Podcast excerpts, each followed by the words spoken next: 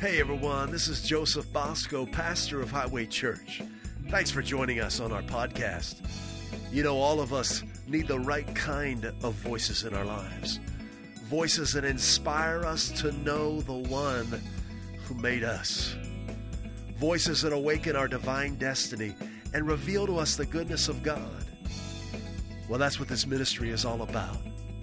So enjoy the message.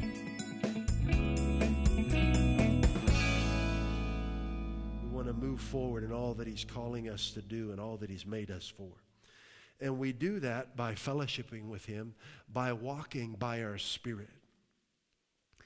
And we, this will be, I guess, the third message in this series. And uh, I, I understand that it is a, um, a new topic to many, and it's, it's something that I don't think is talked about enough in the body of Christ, is the, re- the reality of spiritual things and what those are. Spiritual things are often thought to be kind of like a fantasy, ethereal, and out in the atmosphere somewhere. But that's not at all what Jesus taught. He said, The kingdom of God is within you. Paul wrote in Romans that, that, that, it's, it's as close as your mouth and your heart. Say it with your mouth and believe it with your heart. Spiritual things are more real, are more close to you than the chair you're sitting in. Spiritual things are more real and more close to you than the pants you have on and the shoes you're wearing. So it's not a it's it's a matter of us renewing our mind to these terms that have become religified like spirit or spiritual.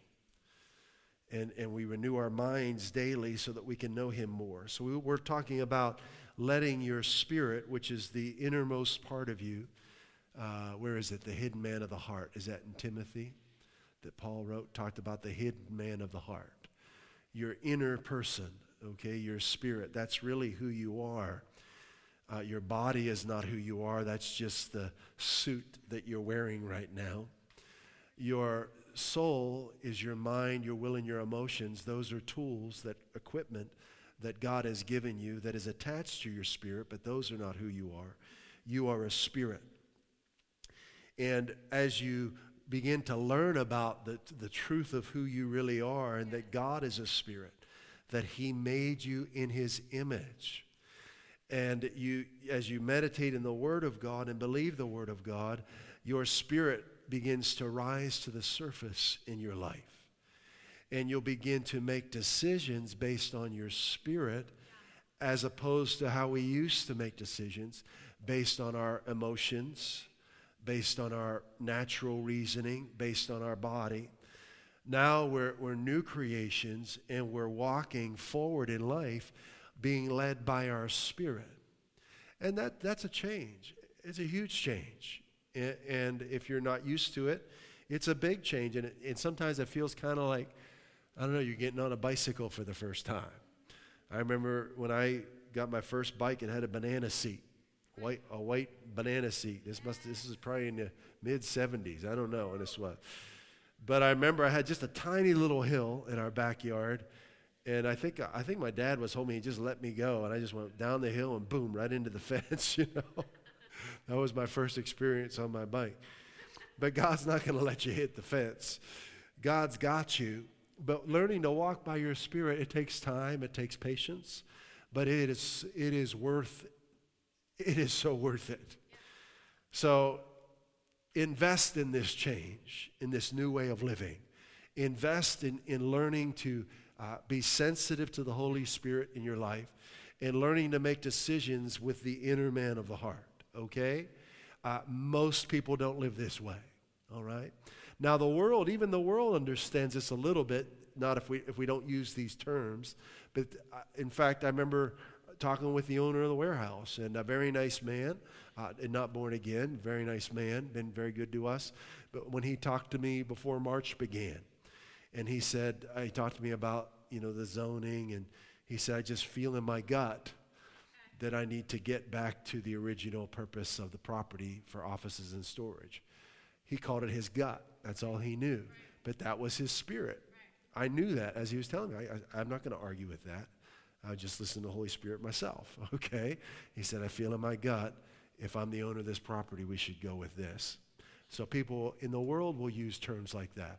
They'll say, I just had a, a hunch, right?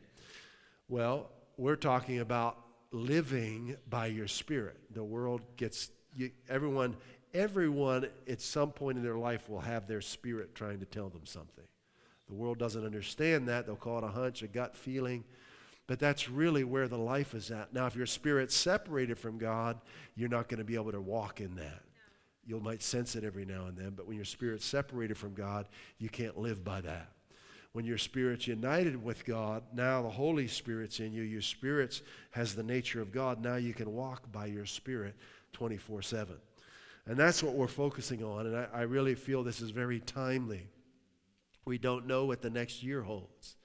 But I know if you can walk by your spirit, you'll be victorious. I know that. Because the Holy Spirit is united with your spirit and he will lead you forward into the fullness of his plan. So it is worth your time and your patience to invest in this new way of living, walking by your spirit. Let's look at John 6:63. Again, this has been a text we've gone to each week. It's very powerful. The real you, your inner person, cannot be understood by psychology. I'm not against psychology, I'm just saying it, it falls short. There's a place for it, okay? There's a place, but that's in the realm of the soul. Okay? There's a lot to the realm of the soul, and the realm of the soul is very important.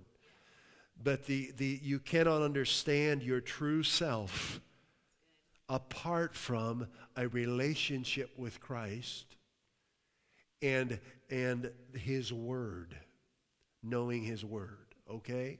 It's impossible. You can try and create a, your own version of yourself, and the world will affirm you as whatever you say you are. But that's not the real you because the world didn't make you. Okay? So the world cannot affirm you because they did not make you. Actually, no one can really affirm you other than the Father Himself, because He's the one who created you. You want His affirmation on your life. Okay? So, uh, to understand the real you, you've got to be in a relationship with Christ and in a relationship with your hard copy Bible. Okay? The Word of God. This is the Spirit book.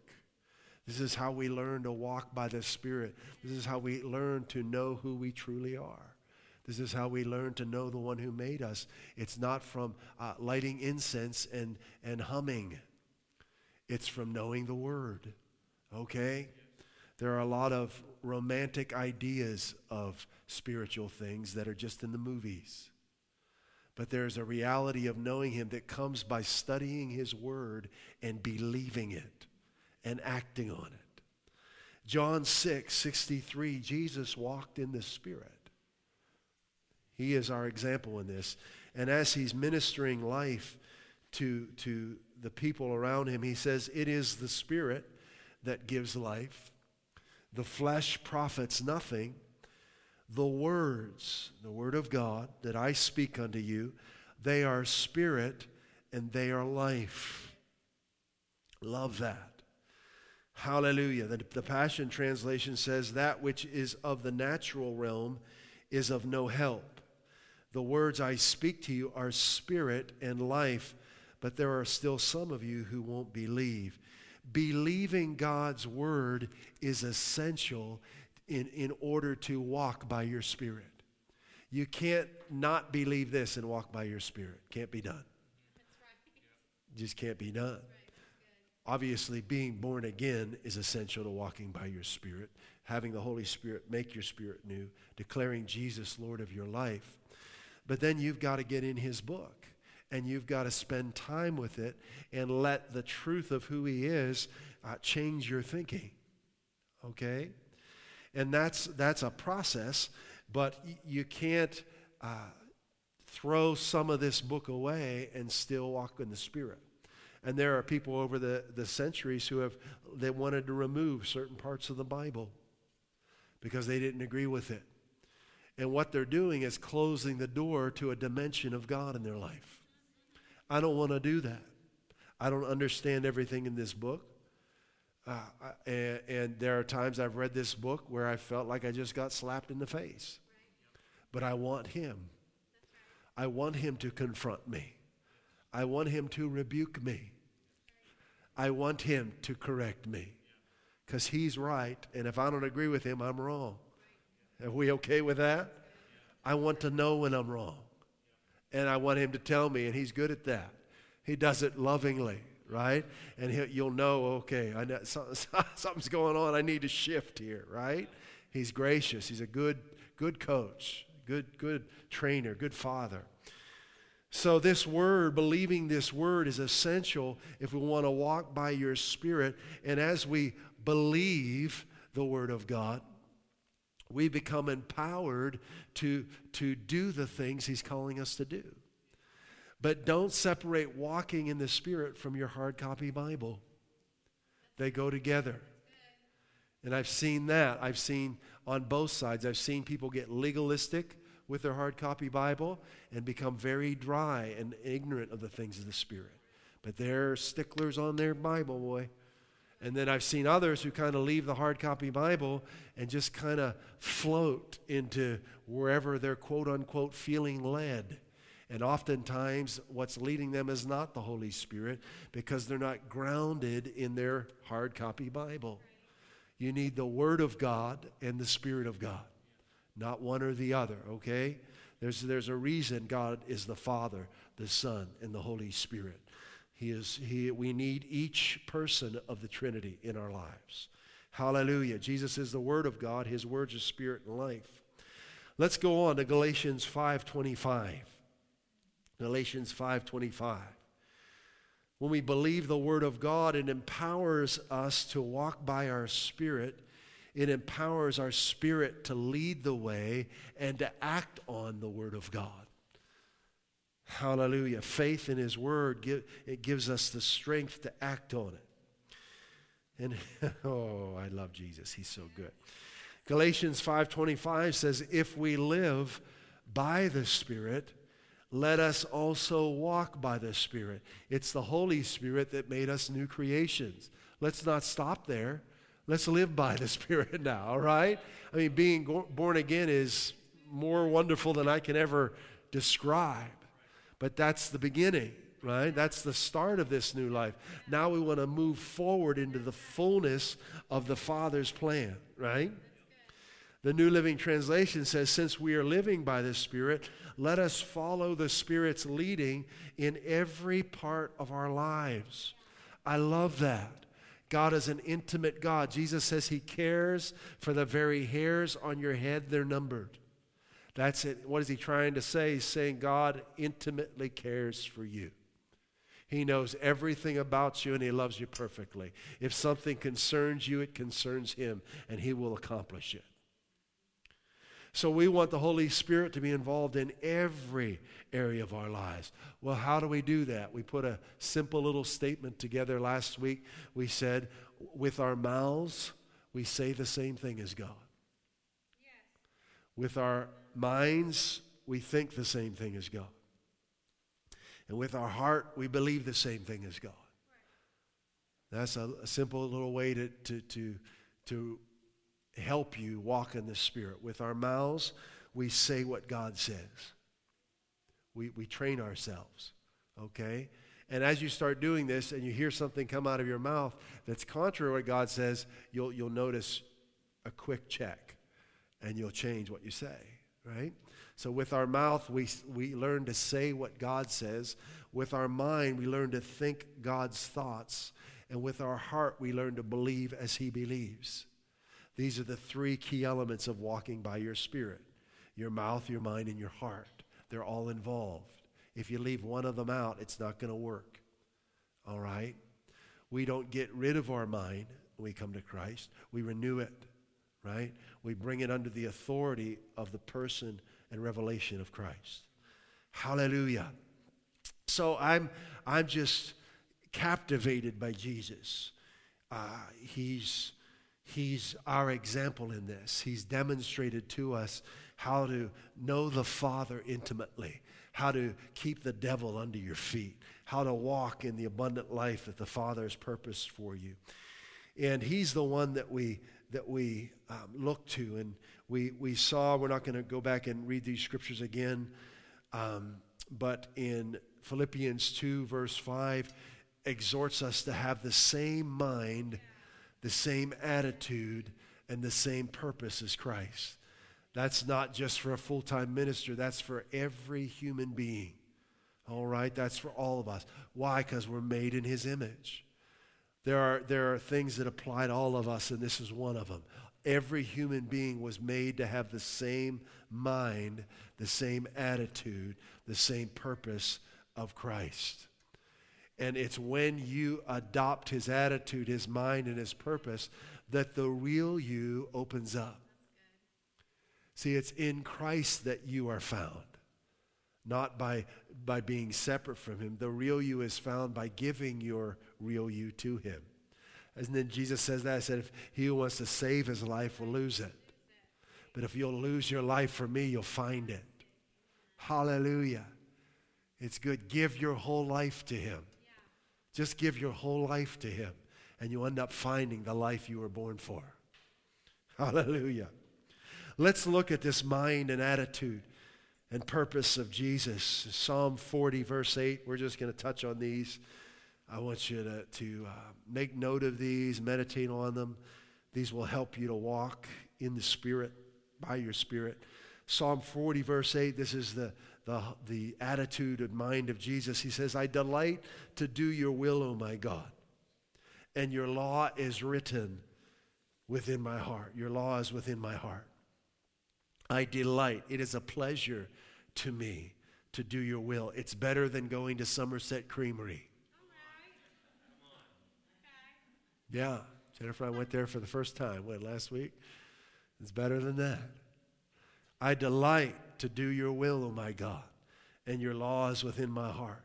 I look forward to pleasing you more than I look forward to an almond joy mocha chip ice cream cone. I'm serious. Right? Luke 2:49. This is a 12-year-old Jesus talking. At 12 years old, he, was, he already had the right attitude. I must be about my father's business. That's a focused young man. I must be about my father's business. Same attitude, same mind, same purpose is to be in us. So you don't have to wonder what his mind and attitude, his purpose is. Just read it and imitate it. It's simple, isn't it? John 8 29 says, He who sent me is with me. The Father has not left me alone, for I always do those things that please Him. Why did He always do the things that please Him? Because that was His mind, His attitude, and His purpose. I always do the things that please Him. And whenever I have a decision to make, I train myself to let that be the first thing I think of. What pleases you, Father? Not what people want me to do, not what society says or what my family thinks. Father, what pleases you? What direction do you want me to go? I like how the message says it says, The one who sent me, this is John 8 29. The one who sent me stays with me. He doesn't abandon me. He sees how much joy I take in pleasing him. I want you, I don't know if ever, most people like ice cream, but I want you to imagine yourself with a big waffle cone of your favorite ice cream. And you know how good that first lick is, right? Well, I want you to take that pleasure and, and, and multiply it exponentially when you're thinking of pleasing the Father. How much joy, how much pleasure it gives me to know I'm, I'm saying yes to Him in every area of my life. He's the pleasure of my heart. Didn't we just sing that? What do we say? Pleasure of my heart and I'm treasure. Oh, that same thing. Yeah. he's my pleasure. He's my treasure. Mm. Yeah.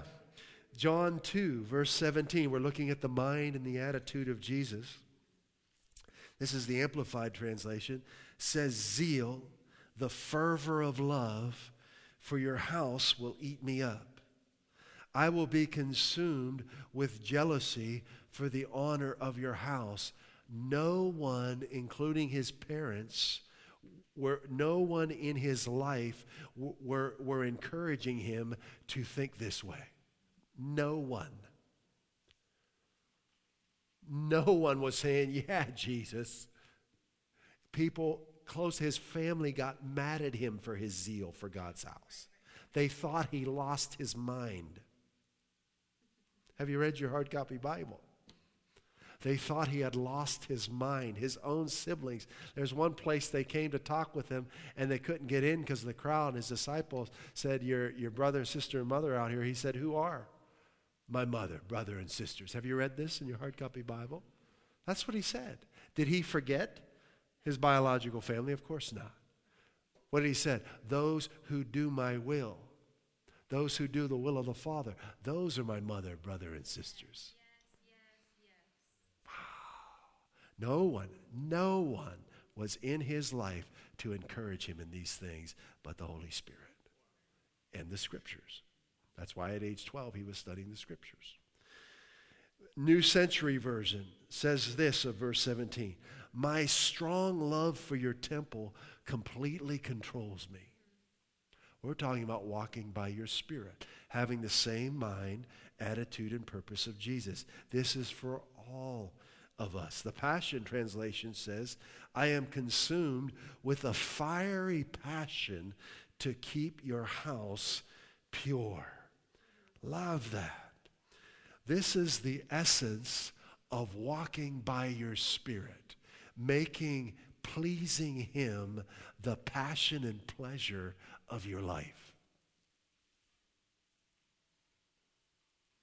This is the essence of relationship with Him.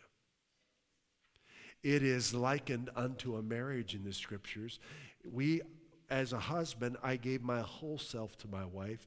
As a, uh, as a wife, she gave her whole self to me. God wants nothing less than the whole, your whole self. Isn't that awesome? You know, you really don't love until you give your whole self.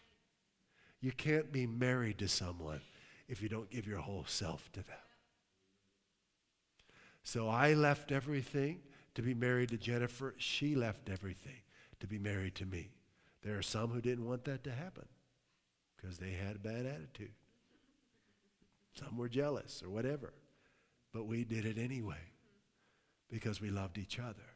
There are some who don't want you to give your everything to Jesus. They think that's foolish. I've been, been there many times, gone through some very severe, almost violent rejection of for following Christ. But Jesus had to stay tight with the Father because his own family was telling him to stop, that he'd lost his mind. Let's talk a little bit more about this fiery passion. You remember the hot tub? we enjoyed last week. We learned that this word zeal in the Greek is talking about a boiling passion, hot passion. There are different levels and different types of passion. There are some passions that are unique to you. And we're all individuals and we have individual passions. You might, you might really get moved by mathematics. Or you might get moved by, by quality literature. Oh, my wife says, come on. Yeah, she, she loves literature. You might get moved by uh, starting your own business and learning the, the free market. You might get moved by, by um, science you might get moved by interior design. You might get moved by the creative fields. You might get moved by medicine. You, there's all kinds of things that might stir a passion in you that they may not stir in someone else, and that's okay. Because you're you and what God's, you'll know there's things in you that will just kind of light you up. Ooh, you know, I need to, I need to pursue that. I need to follow. You want to do the, you want to, see, God's put a passion in you that you're to, to prosper from, that you're to cultivate and develop and, and profit from financially. Did you know that? You're to profit from your passion. It's not the only reason for it, but I, I, didn't see that growing up. I, see, I saw adults making decisions to go into fields because of the um, finances they, they would, would make, the, the, the salaries they would earn, or the security they thought they would have, and they were empty inside. They wore themselves out trying to get that piece of the pie, right? But that's not how you're to live. God's put passions in you to, to cultivate, to develop, and to profit from. How do you know what those are? You won't have to ask long. You probably already know. Especially if you start spending time with Him, they'll, they'll just rise to the surface. Uh, for example, there were two passions in me. I didn't understand them because I didn't grow up hearing the things you're hearing. I had a passion to preach and a passion to write and play music. I didn't see the point in either one of those as a kid. I thought, where am I going? Where am I going to do? I don't even know what these are. Why, why am I taking walks in the woods and speaking to trees? That's what I used to do. 11, 12 years old. I didn't know. I just had to preach. I didn't know what preaching was. There I was, a boy, you know, 12 years old, walking in the woods, preaching messages. I didn't know any scriptures, but there was a passion in me. And I had no one to even tell me what that was. I had no Bible. Now I, I came to know Christ and I look back and thought, well, look, God, look what you did in me. Look what you put in me, and look where I am now. But there's things in you, and you don't have to be in the dark like I was. You can know because you're in the light, right? What's in you, God has put in you so that you can cultivate and profit richly from it. Richly from it. Richly from it. That you be set for the rest of your life from the passions He's put in you. Now, along with that, those are unique passions, but there are universal passions for every human being. There is the ultimate universal passion, the passion, and what is that? To know God intimately. It's for every human being. To know God intimately and walk with Him in my life. I say my, meaning all of us. This is for every human being. There is no human being that is outside of this passion. It's in the heart of every human being. Might be expressed differently, but it's in there. Let's look at this in Ecclesiastes, chap- Ecclesiastes chapter 3. Ecclesiastes chapter 3. We're talking about the passion that every human heart was designed for. Okay? So this is for you. If you're a human and you have a heart, this is for your heart. All right? This is not, we're not talking about full time ministry. We're not talking about a certain field of study or a certain talent or gift. We're talking about you as a human being. This is the passion that every human heart was designed for to know God intimately and to walk with Him through each day of their lives. Ecclesiastes chapter 3, let's go to verse 11, and we're going to read it in the Amplified. He has made everything beautiful in its time. He also has planted eternity in men's hearts and minds. The New Living Translation says he planted it in the human heart. It planted eternity in men's hearts and minds, a divinely implanted sense of a purpose working through the ages, which nothing under the sun but God alone can satisfy. A divinely implanted sense of a purpose which nothing under the sun but God alone can satisfy Paul articulated clearly this purpose in Philippians 3, verses 8 through 10, when he said, My determined purpose is that I might know him, become progressively more deeply and intimately acquainted with the wonders of his person. That is the passion you were made for. And that is the chief passion that is to guide every other passion. In fact, until you awaken this passion inside of you, your other passions are limited and will t- lead you in, in directions you maybe shouldn't go. Because the chief passion will direct all other passions. And uh, we've seen it time and time again where people who have giftings in their lives and they achieve what the world would say is great success, but they have a, a, a life that's just empty and, and shattered, and they end up taking their life or losing their life. And we say, How? Why did that happen?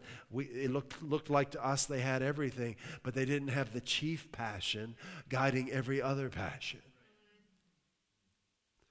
God puts gifts in you. Whatever you use those gifts for is up to you. You can use them for ungodly things or for selfish things. He's not going to take them away. He loves you. So we can't, uh, so you can say, there's someone so gifted and they didn't know the Lord. Well, God loves them. He gave them those things. He's not a stingy, uh, grumpy father. He gives you something, it's yours. But you can use it for ungodly things that doesn't please him, but he's not going to take them away from you. So you can't tell if someone's following God by the quote unquote success they achieve. Did you hear me? You can't tell if someone's following God by what the world calls success. So, well, they've got a certain amount of money, they've got a certain amount of followers, they've got a, uh, they've won a Nobel Peace, Peace Prize, whatever that is. That doesn't spell success in the kingdom of God. What does? Pleasing Him. This is the passion of our lives. Hallelujah. You didn't fall asleep, did you? I hope not, because I'll be talking to myself up here.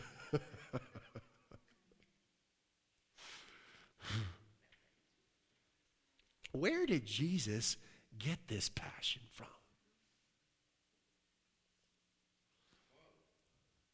Well, hmm. I mean, Jesus had this consuming zeal for the things of God. Where did it come from? Listen to me, don't get religious with this. He chose to believe God's word. We got to take some time here because I don't want you to miss this. Religious tradition has wrongly exalted Jesus. They've turned him into a stained glass window and a marble statue. That's not him. Stay with me. Don't get mad at me. I'm just I'm just a, a pastor who loves you. he's never been a window, a stained glass window, and he's never been a marble statue. What has religious tradition done? Religious tradition, if it reads the Bible, will say, well, Jesus was this, this special someone that did all these special things, and that was special Jesus, but now there's me. And I just got to kind of muddle through somehow. And I admire special Jesus, but I can't do those things because I'm not like Jesus. There's only one Jesus. Well, I say regularly here, and I'll say it again. You have to understand the role of Jesus, the purpose.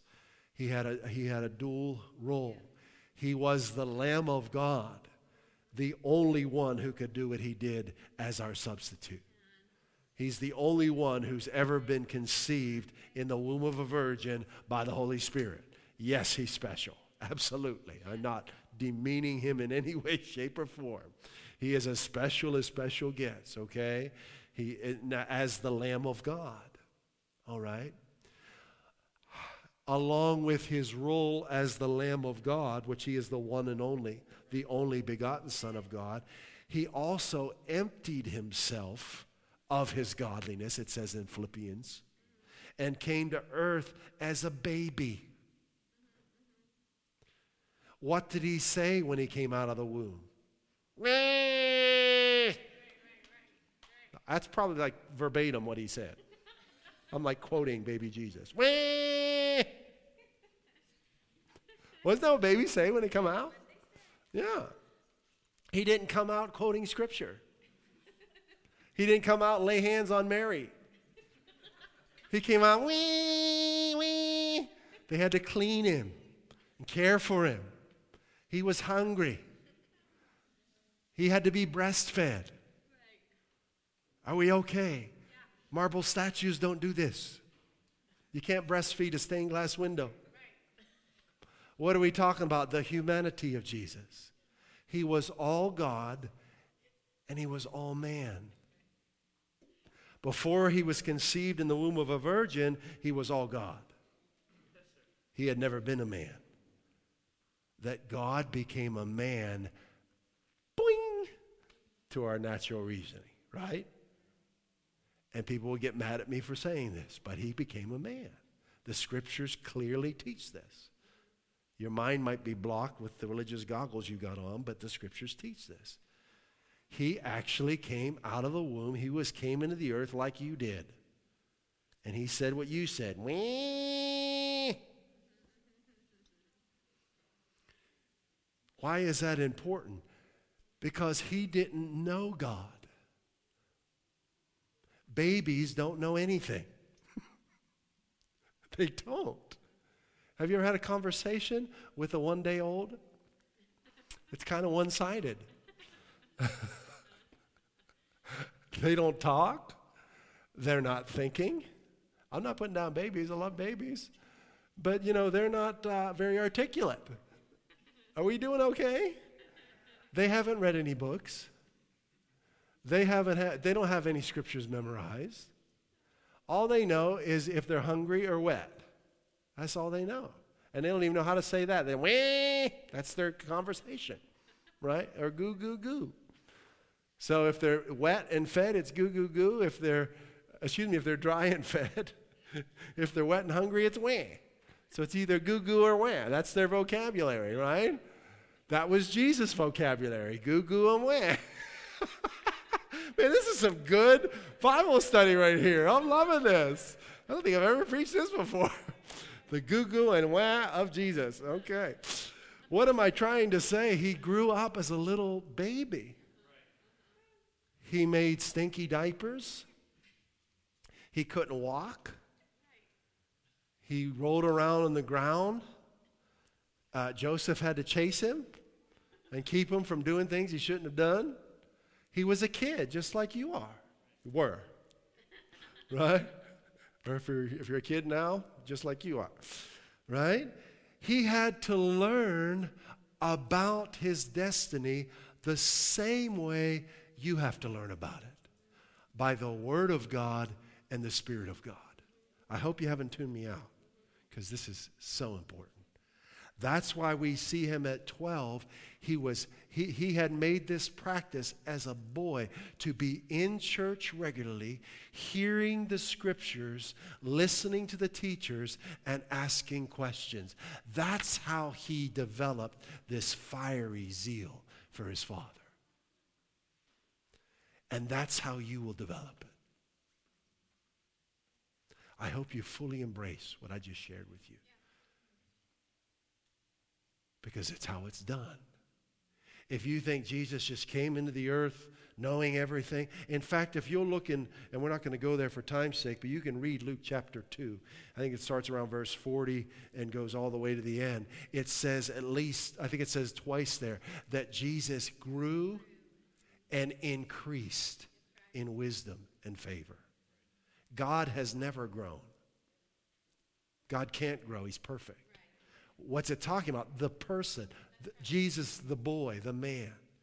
He had to learn the knowledge of his father and his destiny by going to church and studying the scriptures, having good teachers in his life that would teach him the scriptures. And he, he, his whole life being in church was a priority to him from the time he was a boy.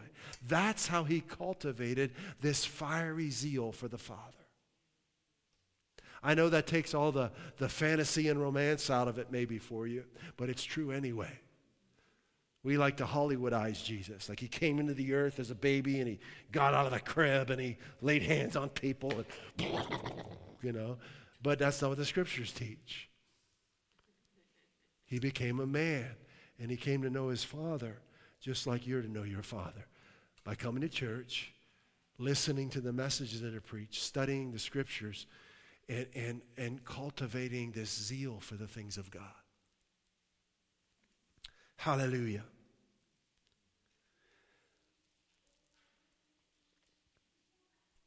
Let's go to Deuteronomy chapter 4. You see, the fiery passion of Jesus, when you choose, now when I say believe God's word, that Jesus got his passion by believing God's word, I don't mean believing God's word is true. That really is not going to help you a whole lot. You know, I, I believe the Bible is God's word. Well, whoop de doo. You know, you don't get any rewards for that. What do I mean by believing the Bible? Applying it specifically to every area of your life in the midst of your challenge, you grab a hold of what God says and you stick it to the devil. And you say, No, God, it is written that he who the Son sets free is free indeed, and I'm free. It is written, there's no condemnation for those who are in Christ Jesus, the law of the Spirit of life has set me free from the law of sin and death. Whatever the situation is, that's what I'm talking about, be believing God. That when, when something contrary to the Father confronted boy Jesus, he chose to stay with what God said. That's what I'm talking about. That's where this fiery zeal comes from. Fiery zeal is not going to come from, I believe that the Bible is the Word of God. No, fiery zeal comes from real life living, real life standing on what He said. Because when you're faced with things, it gets hot. And I've been in some hot situations, and I made a decision that I'm going to stand on what God says, no matter what it looks like or how I feel, because He is my Father now. That's where the fiery zeal comes from. So don't religify believing God's word. I'm talking about grabbing a hold of it in your everyday situations and purposing to experience every last drop of it, no matter what anybody says. That's the kind of fire we're talking about. So Jesus cultivated this by spending time hearing the scriptures, studying the scriptures, and acting on the scriptures. Now, do you know the scriptures reveal God as fire? Let's look at them. Deuteronomy 4, verse 24. For the Lord your God is a consuming fire, a zealous God. Some say jealous. This translation, uh, the Young's literal, says a zealous God. We're getting to know our Father. That means he refuses to give in to the devil. He refuses to accept anything the devil says. He refuses to give the devil an inch in his life. See, you're getting, you're getting to know the Father now. So, what is the nature of our Father? He's a consuming fire, He's a passionate God. He's not a marble statue or a stained glass window. He's hot and He's fresh and He's fire. Hebrews 12 Verse 27, we're doing what Jesus did. See, Jesus knew the scriptures. He knew the God of the scriptures. He listened and he practiced them and he exercised them in the face of opposition. This is where the fire comes from. Verse 27, and this expression, yes, once more. Now, uh, okay, boy, I tell you, God, you're so good. You know, Jesus faced opposition before he started his ministry. We see that in Luke chapter 2. He wanted to know the Father more, and his own parents scolded him for it. You can read that Luke chapter 2. He was so focused on knowing his Father and being in church, his own parents scolded him for it. That's opposition, friends. He was a good boy and he, he, he submitted to them. But that was a challenge right there. Imagine your mom and dad telling you you're following God too much. That's an opposition. He did the right thing. He submitted to them, but he kept his heart, his heart hot. He kept pursuing the Lord and submitted to them, right? Hebrews 12, 27. And this expression, yet once more, denotes the removing of those things which can be shaken, talking about natural things, as of created things, in order that those things which cannot be shaken, spiritual things, may remain. I'm telling you, if, you, if you're living for the world's definition of success, you're in for a, a, an awakening that's going to be very sad because this natural realm is going away. I hope you don't love it or anything in it because it's fading fast. It's the spiritual things that are going to remain. It's might as well start valuing them now. Might as well start being spiritually minded now. Might as well start filling your mind with spiritual things now, because that's what's going to last. With the things that cannot be shaken. Verse 28 Therefore, since we receive a kingdom which cannot be shaken, it's a spiritual kingdom, let us show gratitude by which we may offer to God an acceptable service with reverence and awe for our God is a consuming fire. Second scripture about God being a fire. There are so many, we don't have time to read them. But let's read that same passage in the message translation, verse 27 of Hebrews 12. The phrase one last shaking means a thorough house cleaning, getting rid of all the historical and religious junk. Amen to that to that so that the unshakable essentials stand clear and uncluttered. How about let's do that right now? How about we do a spring cleaning of your thinking?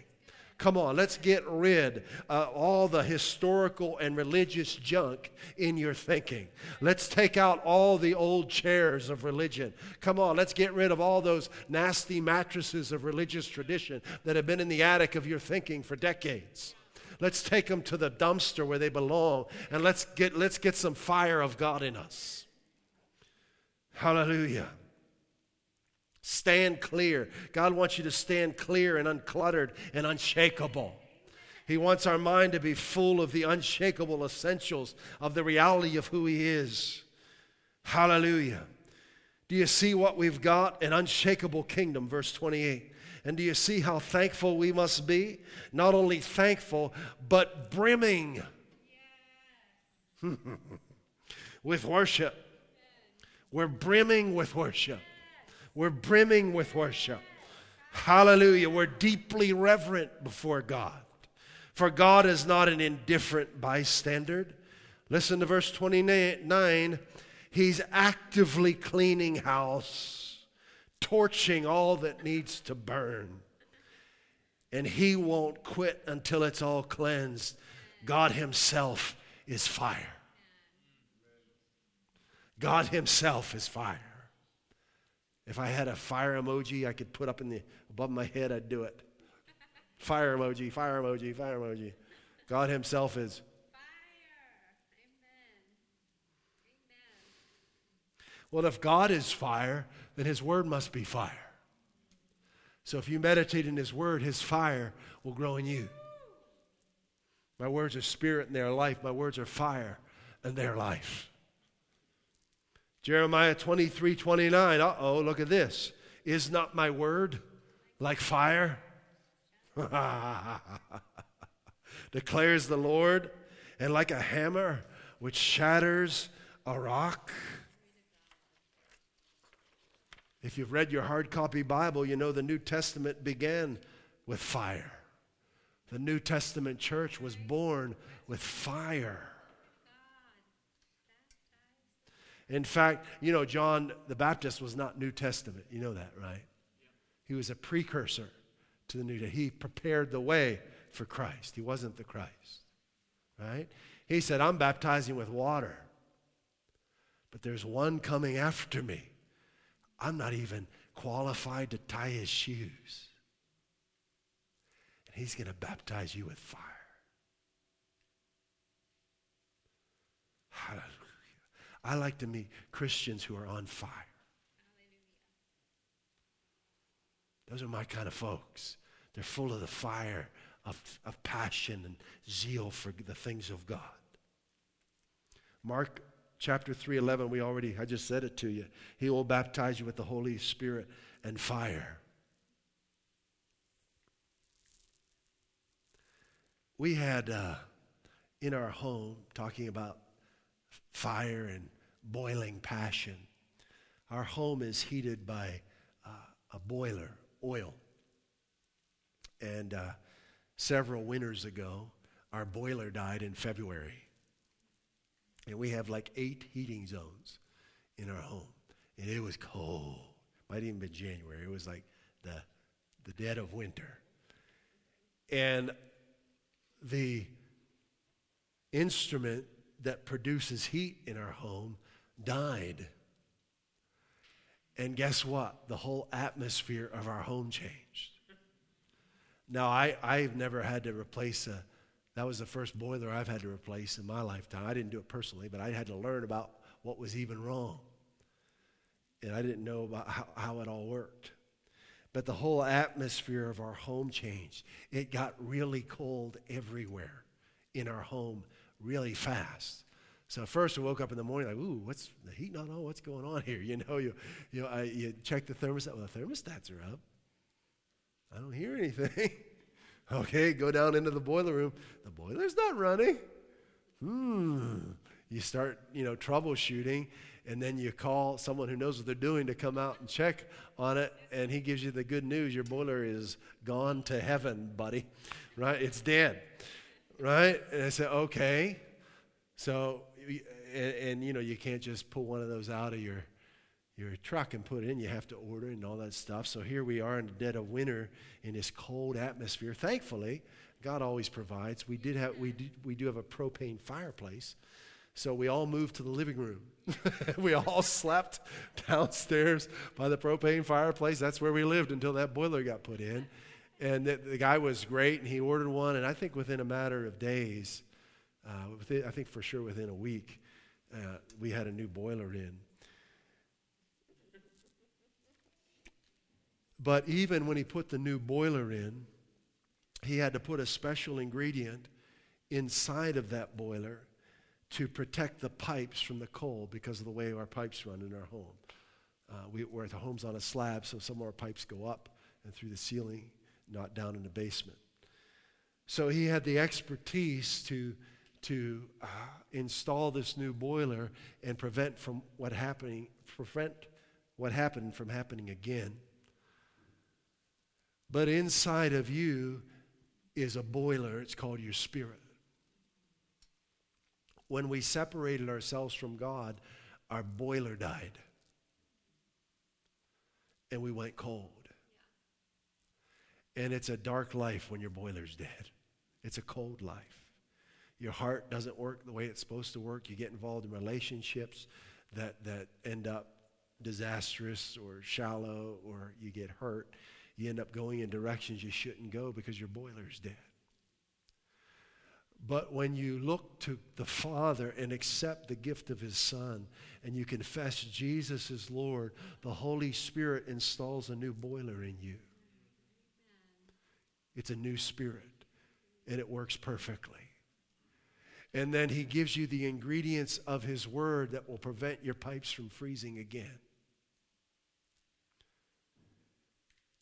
And I have felt very strongly the Lord encouraging all of us to turn the boiler up, to get hot for him. Don't make the mistake of thinking things are going to be like they are today, tomorrow.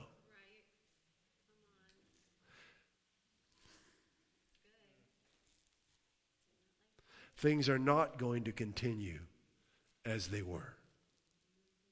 To some degree, they will until Jesus comes. They'll be, you know, given in marriage, and, you know, so to some degree, it'll just be like it always was. But there's something happening in the earth. And if you're not fiery hot, you're going to miss it. If you're not fiery hot for the things of God, it's going to pass you by. I am here to tell you that. How do you keep your boiler? You know, we have to order oil. It's oil that burns in our boiler. The Holy Spirit is the oil of God, He's the fire of God. And when you're f- baptized in the Holy Spirit, you have a hot boiler inside of you. You've got the oil and you've got the fire. how do you keep the thermostat up? Look at Philippians 4. We're almost done, okay? Philippians 4. Philippians 4. Just in case you think that this passion is not for you, that is only for a select few, let's look at some scriptures that reveal to us the passion I'm sharing with you is for every human heart. You'll notice a number of these throughout the Bible, but God will give us these exhortations that are superlative and extreme, like Philippians 4, verse 4 says to rejoice in the Lord every third Sunday. If it's a leap year. No, sorry, that's not what it says. Wrong translation. Rejoice in the Lord 24 7. That's fire. That's fire. Delight, gladden yourselves in him. Again, I say rejoice. Can I read you some definitions and synonyms for rejoice? To feel and show great joy or delight. Feel and show great joy and delight in the Lord all the time. E- be elated. Be ecstatic in the Lord all the time. Be pleased as punch in the Lord all the time. Find satisfaction in the Lord all the time. To be full, I love this, to be full of lively and pleasurable sensations all the time in the Lord. Where's the fire in this? I'll tell you where the fire is because you're going to be confronted with things that are going to try and take your fire. We don't rejoice in the Lord always because we feel like it. There are times in your life it's going to be a sacrifice of joy. It's going to be a sacrifice of praise, but you bring it. You don't allow yourself to get discouraged. Don't allow your hearts to be troubled. Don't allow yourself to be intimidated. Don't allow yourself to be cowardly or unsettled. You stand on what God has said and you begin to worship Him for it. You begin to praise Him that it is so in your life today, no matter what it looks like. And that's when the boiler starts kicking in. When you choose to rejoice in Him instead of saying, Woe is me how bad things are. Oh, I wish I would have done this, or I could didn't do that, or I failed again, and oh, this isn't going right. And oh, look what's going on, and look who so and so is, and what? No, uh-uh. We we're we're engaged with the Father. We're we're we're united with the oil and fire of God. He's boiling inside of us, and we cultivate that by standing on His Word and rejoicing in the reality of it, knowing that it's true for us now. I am who you say I am. I have what you say I have. I can do what you say I can do. I can do all things through Christ who strengthens me. I am a new creation in Christ Jesus. I'm dead to sin I'm alive to you. I'm filled with the same spirit that raised Christ from the dead, and that same spirit is giving resurrection life to every part of my being. Is, these are boiler scriptures. 1 Thessalonians chapter 5 Verse 16 Be full of lively and pleasurable sensations. Be elated, be ecstatic, be pleased as punch. Always. Pray without ceasing. Has he lost his mind? Who wrote this? Holy Ghost. He is the mind of God. We have that same mind in us. How do you pray without ceasing? It's easy. I just get down on my knees in my closet and I say, um, Dear Lord, bless this food. Um, bless, bless my dog. And I do that 24 hours a day, seven days a week. No. Prayer is fellowship with God. I get up, I spend time with Him, but, but I, as I go throughout the day, I'm still fellowshipping with Him. Don't religify prayer. It's not about, uh, you know, I, I, yes, you get in your closet. That's valuable. You have to have that time alone with Him to, to just be you and He. but you don't live in your closet. That would be disturbing, wouldn't it? Where's Joseph? Up in the closet. Bring his lunch up there, you know.